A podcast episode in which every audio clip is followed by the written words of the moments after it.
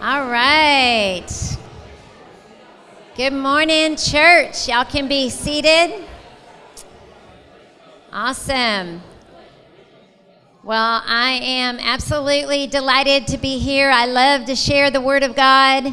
Pray that you will be encouraged and inspired to live more courageously this summer. And as Joe said, I do lead Unbound Now, which is our anti-human trafficking organization, and we are in 10 different locations, and we're planting a new work in Poland for attacking the trafficking in Eastern Europe. So super excited about that. Please pray for us and pray for our teams. They're doing incredible work.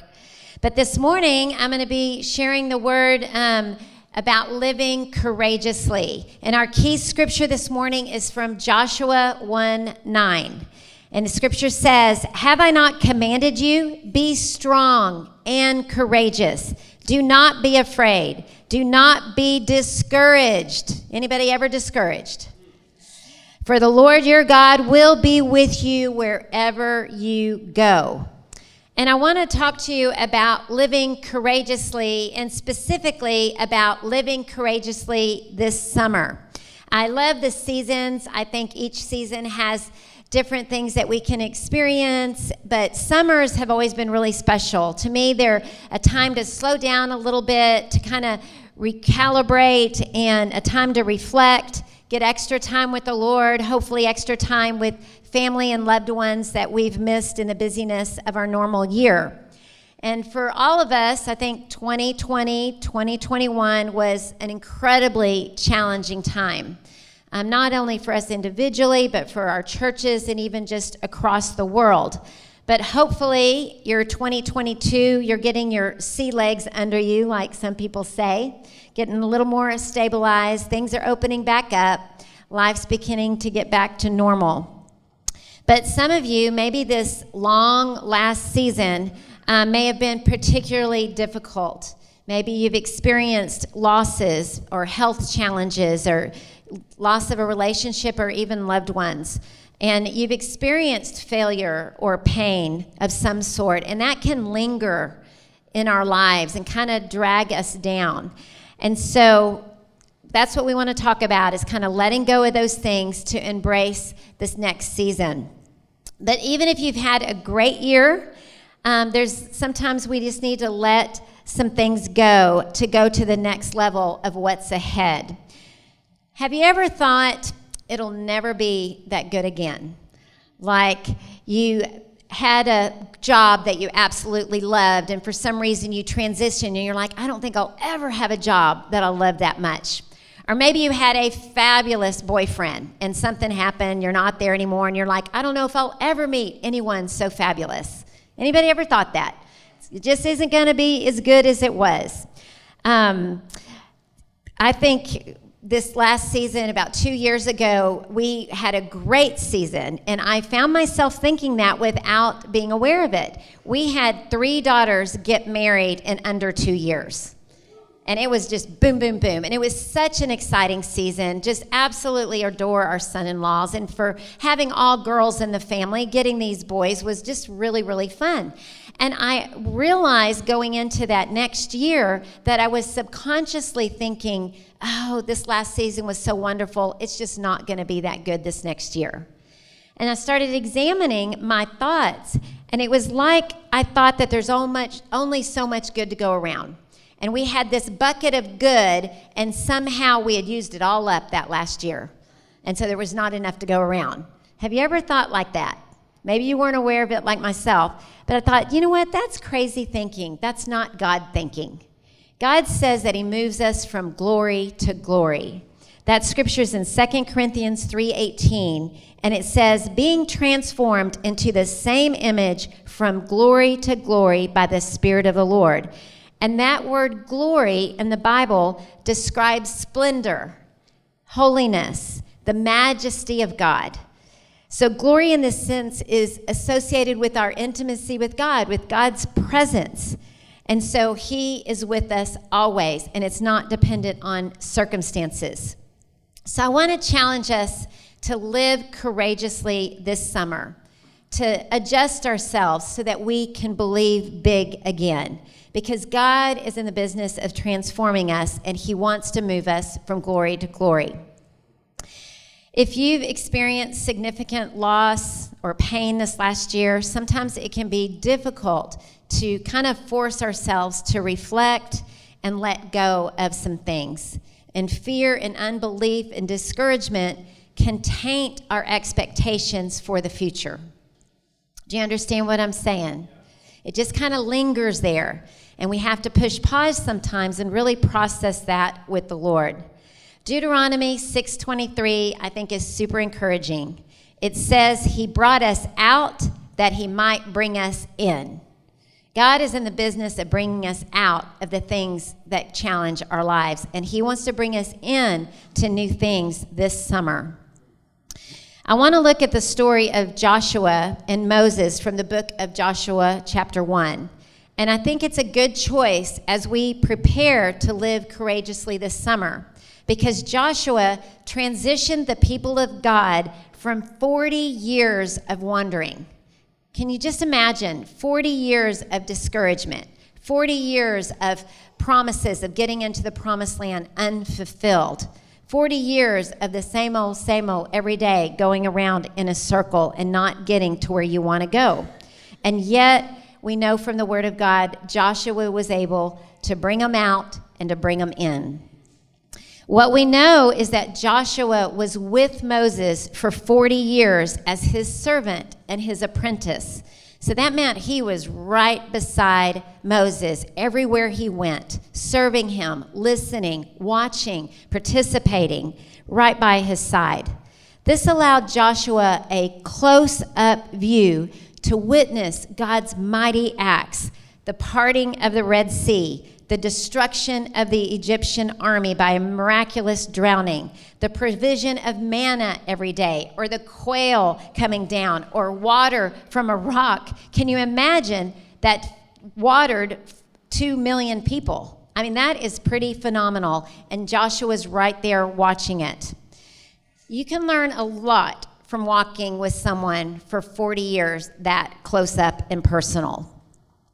And a question I was pondering as I was reading over my notes and thinking about how they walked together for 40 years. I mean, you would know their nuances, their strengths, their weaknesses. And I thought, who are you walking with that inspires you to live courageously like Joshua had Moses?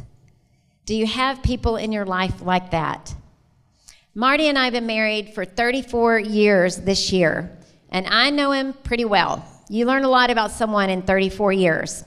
I know how he likes his coffee in the morning. I know how he sleeps with a pillow over his head.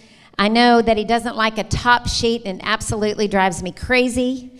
I know that he likes to watch this man on YouTube very frequently that just eats a ton of food. Does anyone know what I'm talking about? I think it is so bizarre, and he absolutely thinks it's hysterical. Our good friends know him too. They know him to have a wonderful sense of humor, to be joyful all the time. They know that he's not that good at golf, but that he absolutely is the best at making up games. That he loves children and does children's church every week, so he wouldn't come with me today because he would miss his 5th grade boys. He's absolutely amazing. Just got back from kids camp. When I'm praying and trying to seek God about the vision for the nations and getting laborers out there to rescue trafficking victims, he literally dreams about games for kids. I mean, we couldn't be more different. But our friends know about what his quirks are and his strengths are, because when you get up close to someone, you know. They know that Marty and I fight over the air condition and have for 34 years. He likes it hot, I like it cold. And they know that his feet are, well, let's just say, not particularly pretty. If you want to know the details, ask me later. He's got kind of funky feet. Anyway, Joshua knew Moses well, walking with him for 40 years. And so I want to look at what we can learn from this relationship. And the three things that I think we can learn that Joshua observed in Moses' life was his imperfections, his intercession, and intimacy. And so these are the three I's: imperfections, intercession, and intimacy. I believe if we can accept our imperfections, give ourselves to a deeper place of intimacy with God and with others, and learn how to be an intercessor, then we will live out an incredibly courageous summer and come into all God has for us.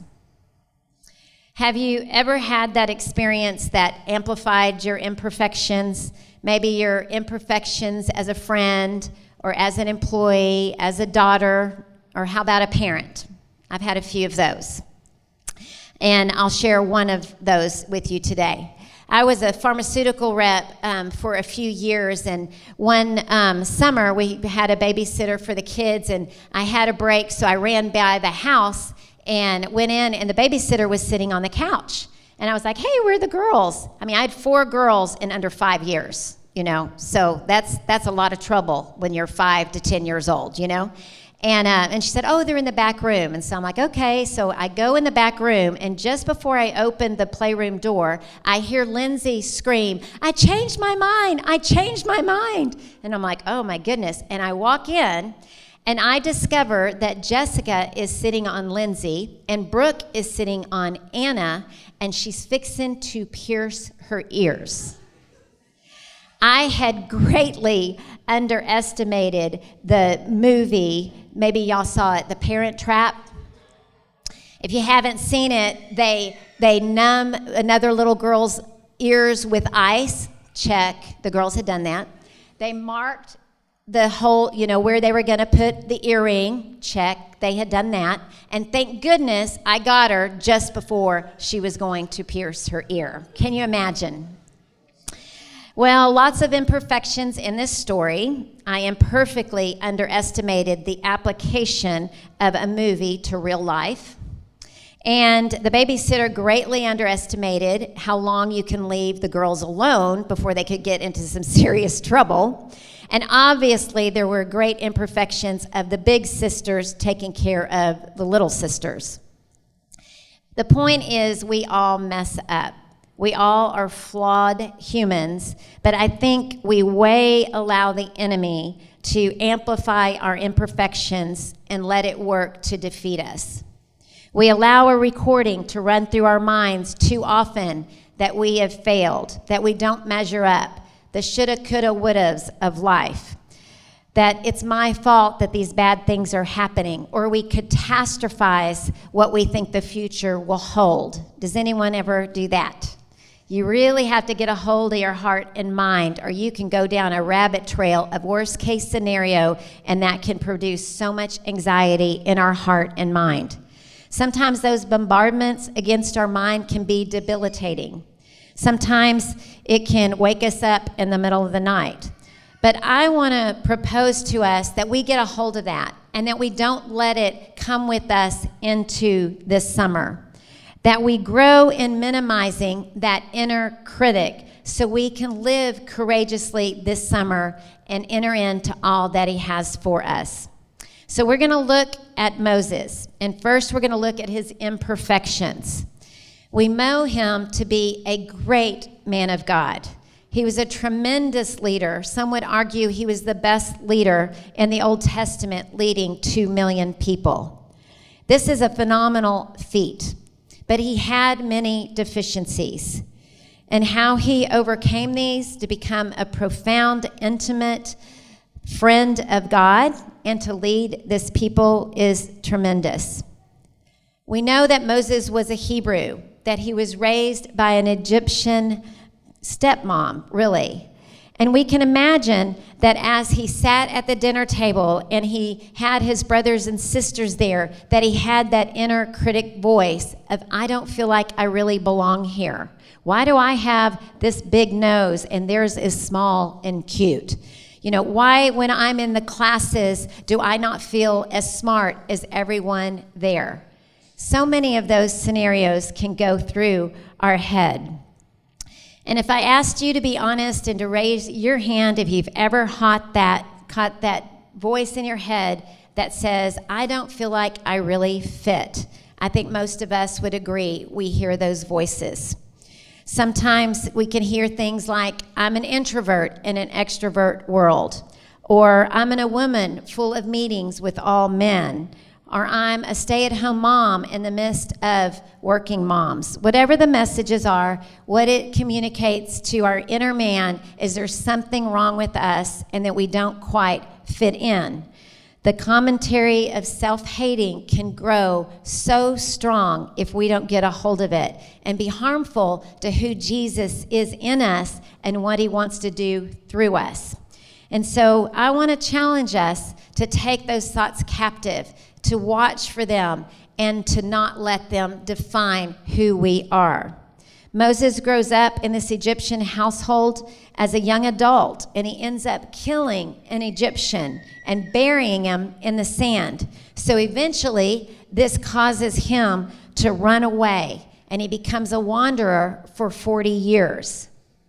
The imperfections, he's a murderer, he's a runner, he's full of insecurities and fear. And I'm sure he thought, I've got a great Egyptian education and I am way underpaid as a shepherd. Anybody ever been in those scenarios? Absolutely. On and on, these voices could have been in his head over all those years, but God speaks through him through a bush that flamed but didn't burn up. God does not address all of his imperfections, but instead he gives them an assignment. I love that, and that's been my experience with God. He doesn't amplify all our weaknesses. It's the enemy that's the accuser of the brethren. God is so much more encouraging to us. He tells him to lead his people out of slavery, and Moses tells him, I can't possibly do that. I stutter. So more imperfections, more excuses of why he doesn't measure up. And they're true. Moses is imperfect, but his imperfection does not move God. God knows our weaknesses and even our sin, but God chose us like he chose Moses. And he basically tells him, go in your imperfect self and go help the people. I love that. And that, I bank on that, because sometimes I can look at my own skills, what needs to be done to reach more people in human trafficking, and think, Lord, I am not smart enough for this. But God is faithful, and when he calls, he equips. And he's so faithful, he brings much smarter people than me to help me. Amen for brothers and sisters, right? Well, the message is true. It's not about you. It's about the God in you. I believe Moses overcame his insecurity and his imperfections through humility. Everybody say humility. I don't think he had any confidence in his flesh if you look at what he rehearsed in his excuses to the Lord, but he did gain great confidence in God, in him, and through him. Numbers 12:3 says, now Moses was a very humble man, more humble than anyone else on the face of the earth. Wow. I don't think humility is groveling in front of others, thinking that everyone is better than ourselves. I think that biblical humility is freedom from pride and arrogance. It's knowing that we are inadequate without Jesus, but knowing who we are in Jesus. In other words, it's being comfortable with who we are and our weaknesses and knowing that God is so much bigger. The picture of humility in the Bible is weak people that know a strong God, and we can do that. Moses was bold, an incredible leader of millions, confident, courageous. He faced Pharaoh over and over again unflinchingly. He received the 10 commandments for the people. He authored the 5 books of the Bible. He had great faith and demonstrated many miracles, and he had great intimacy with God. The scripture says that Moses died when he was 120 years old, and his eyes were not weak, and his strength had not left. He was the picture of strength clothed in authentic humility. This mighty man of God was imperfect, but he was so used of our King. As we back up from our main scripture, Joshua 1:9 to verse 2, we read 5 very powerful words. Moses, my servant, is dead. It's a key scripture, and we're going to talk about what that means. The people of Israel are going through a huge transition. The man of God they had looked up to and had led them is now gone. They mourned for a month, but then God comes on the scene and speaks to Joshua, Moses, my servant, is dead. We're going to read Joshua 1:1 through 9, and it'll be on the screen. After the death of Moses, the servant of the Lord said to Joshua, son of Nun, Moses' aide, Moses, my servant, is dead. Now then, you and all these people get ready to cross the Jordan River into the land I'm about to give you, to the Israelites. I will give you every place where you set your foot. As I promised Moses, your territory will extend from the desert to Lebanon, from the great river, the Euphrates, all the Hittite country, to the Mediterranean Sea in the west. No one will be able to stand against you all the days of your life. As I was with Moses, so I will be with you. I will never leave you nor forsake you. Be strong and courageous, because you will lead these people to inherit the land I swore to their ancestors to give them. Be strong and very courageous. Are y'all hearing that? Over and over. Be careful to obey all the law of my servant Moses gave you. Do not turn from it to the right or to the left, that you may be successful wherever you go. Keep this book of the law always on your lips. Meditate on it day and night, so that you may be careful to do everything written in it. Then you will be prosperous and successful. Again, have I not commanded you? Be strong and courageous. Do not be afraid. Do not be discouraged, for the Lord your God will be with you wherever you go. And I just want to speak that over you. Whatever you're going through, do not be afraid. Do not be discouraged, for the Lord your God is with you. So we see now that Joshua would lead the people. Moses is dead. There are some things in our life that have to come to a close. And we need to accept that change does not always mean subtraction. But rather, in God, there is always increased possibilities. It is human nature to cling to what is familiar and not want to transition to the next thing, or not want to let go of something that needs to die or even has died.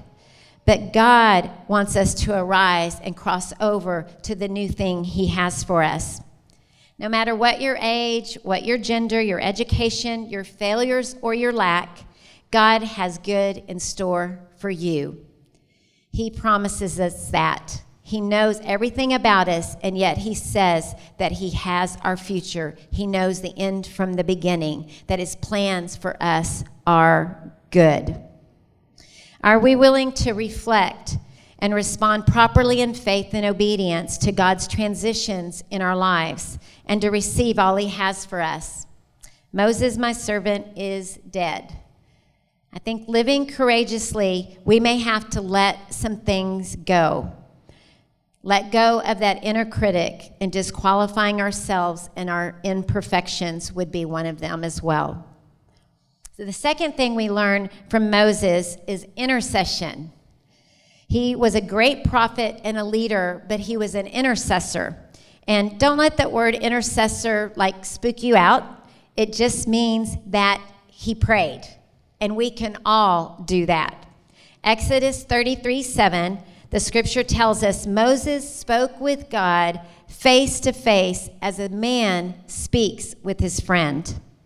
Over and over again, we see Moses praying, just speaking to God, face to face, sharing about all the struggles, getting direction, really building that intimacy of sharing his life with God. verse 33:17, it says, "And the Lord said to Moses, I will do the very thing you have asked, because I am pleased with you, and I know you by name." This glimpse into Moses' prayer life shows us the nearness that he had with God. His prayer life is a model for us. We know that Joshua was right next to Moses during all of this time. So Joshua was watching Moses' prayer life, and it was amazing. There were all kinds of opportunities that Joshua got to watch him. He was right there with them when he got the 10 Commandments. We don't hear about that often, but he was right there. There were many times that Moses interceded to actually change the mind of God. When the 10 Commandments were given, you know the story, the Israelites rebelled and they built a golden calf, an idol, and didn't want to worship the one and true God. And God wanted to obliterate them. But Moses stood in the gap, and God turned his hand and did not kill them all off. We know when his sister Miriam went into rebellion and got leprosy, Moses prayed for her and she was healed. Over and over again, Moses intervened. So many times, and Joshua was watching that. I think it's really important for us to note that he was really busy leading 2 million people, but he was not too busy to pray. And he didn't delegate it to someone else. He did it himself, and he expected God to answer. He had such intimacy with God, he knew if he would stand in the gap, God was so merciful, he would turn his hand away from that. And I was just thinking, what would our prayer life look like if this summer we all increased it, even 10%? I mean, if you look around this room and everybody raises their prayer life 10% to pray for the church, to pray for one another, to pray for our families, to pray for the presence of God to lead us, that would be a tremendous change for us. James 5:16, it says, "The effectual, fervent prayer of a righteous man availeth much." In the New Living Translation, it says, "The earnest prayer of a righteous person has great power and produces wonderful results." Sometimes we just get weary and we stop praying, but I think this summer is a great time to stir ourselves back up and up our prayer life, just like Moses. In Moses, we know that he had a tent, that he met daily with God, and he interceded for others, as we discussed. And he wouldn't go on without his date, without meeting with God. So I want to challenge you. Do you have a meeting place? Do you have a set time like Moses did? Where can we increase our intercession? We can pray over our families. Teachers can pray over their students. Business people can pray over our employees, or we can pray for our coworkers. We can pray for our church leaders. Y'all can pray for Unbound. There's so many things that we can pray about, and it moves things. It really matters. Did you know the average commute time in Dallas is 26.8 minutes? So you could turn off the radio and that be a good prayer time. And that's not including if some of you have to drive to Plano or Rockwall or Fort Worth, but I thought that was an interesting little tidbit. So the 3 I's, imperfections, intercession, and intimacy. The scripture tells us a cloud of God's presence would come into the tent when Moses prayed. Can you even imagine that intimacy that Moses cultivated, that he welcomed the presence of God so much there was a manifest presence of God's glory in that place? And yet Moses asked for more and cried out to God and said, "Show me your glory." And when I read this, I'm just thinking, you know, if I had a cloud show up in my prayer time, I don't know that I'd be asking for more. But Moses knew there was so much more of God that he wanted to know, and he was never satisfied. The Hebrew word for glory is kavod, and it means weighty, a weighty presence. And if you think about Joshua being the apprentice of Moses and being there, Joshua is right there. And if you look for the insights from the Word of God, it is so interesting because it describes how Joshua, after Moses would leave, he lingered in the tent. Some scripture says he would not leave. Joshua cultivated his own relationship with God and his prayer and wanted to be in the presence of God. He didn't rely on Moses. He would linger there and not leave. And that just reminds me, how much do I push in to the presence of God? Because the Israelites, if you read the opposite, the Israelites backed away. They were intimidated by that presence. They were satisfied with Moses praying. They allowed a distance to be there.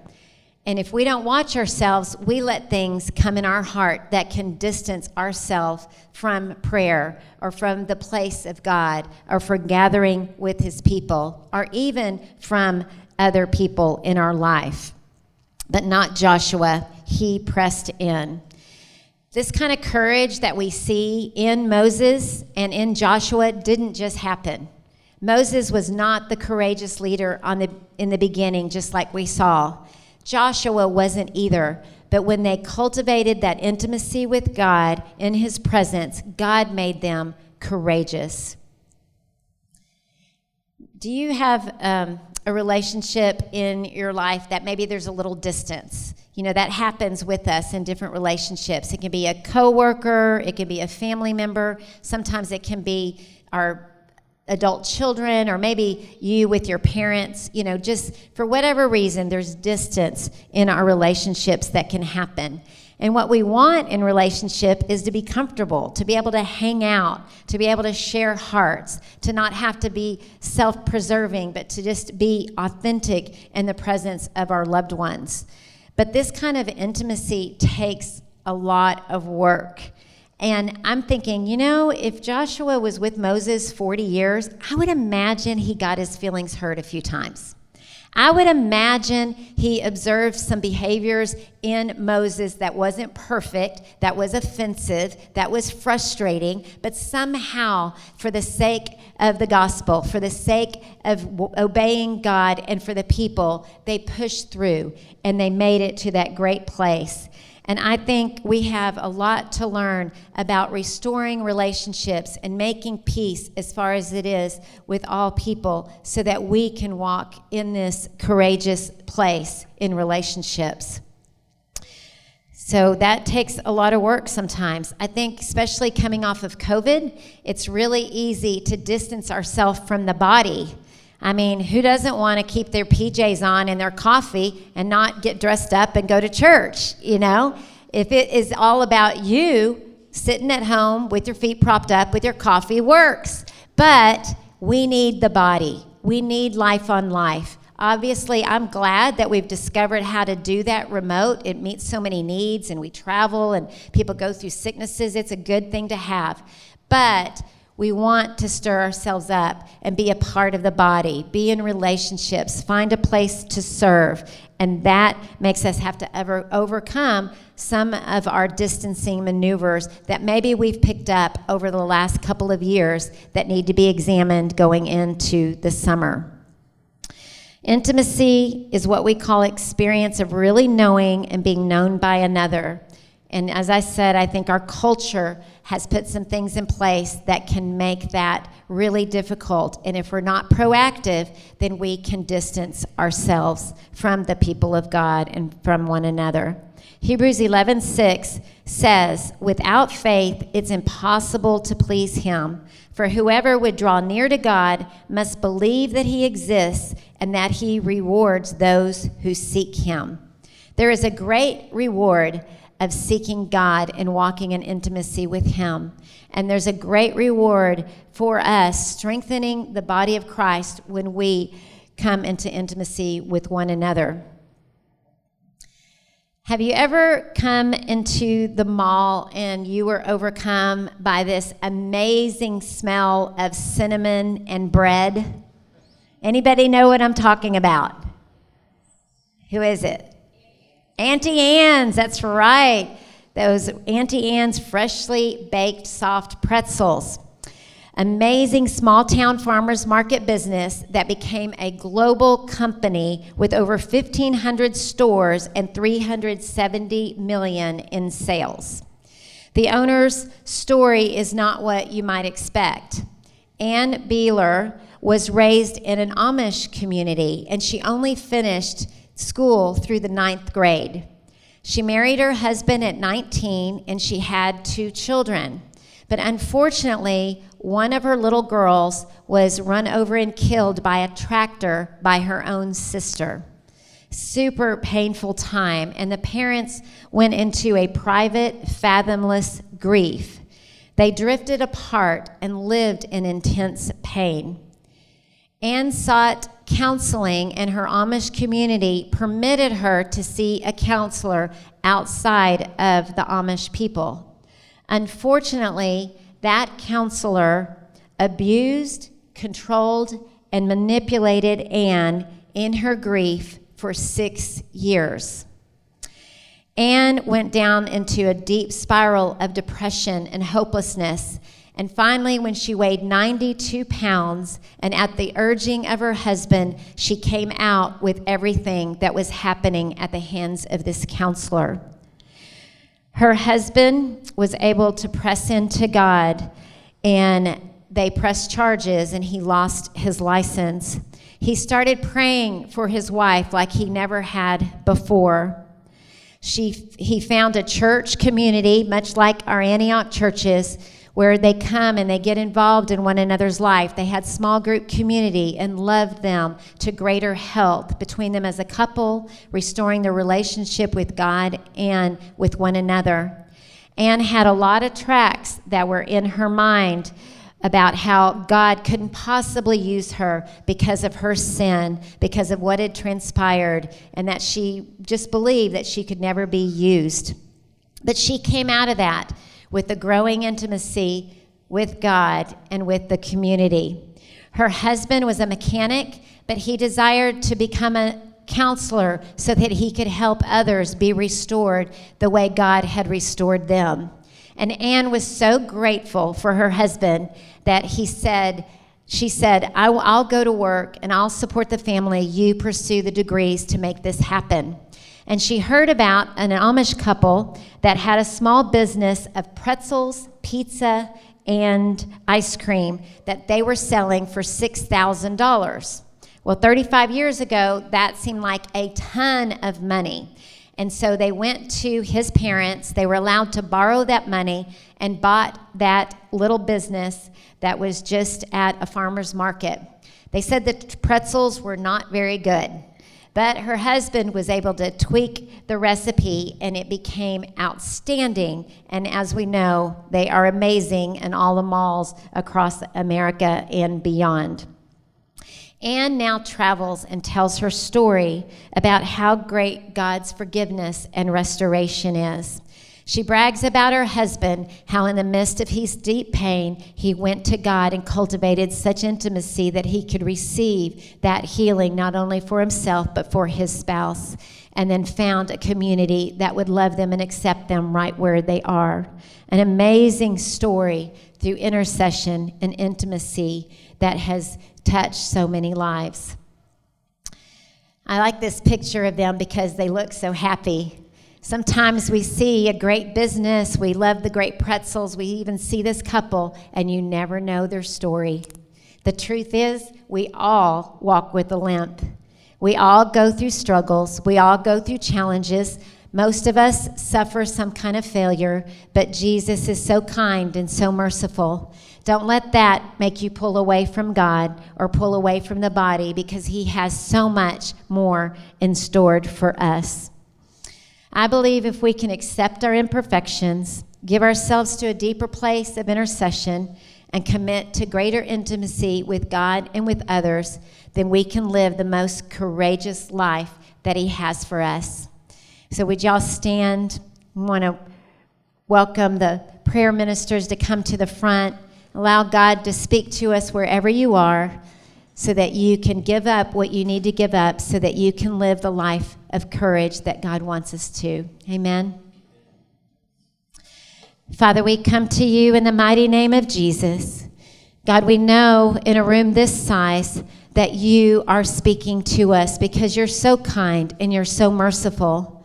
Father, I pray that each person here would hear something from heaven that moves them into a greater place of intimacy with you.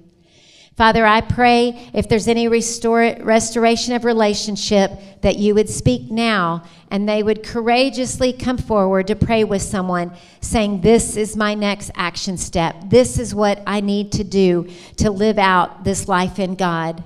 Father, I pray if you are calling the people to a bigger place to make space for you in their personal devotional life, their personal prayer life. Maybe they've let some things go and have been distracted. God, would today be a new day? Would this summer be a wonderful summer of recalibration to get our spiritual life on to the way you have for us? And Father, I don't know what courageous assignments you have for the people sitting here, but Father, would you deposit it? Would they receive it? And would they believe big in the name of Jesus? Amen.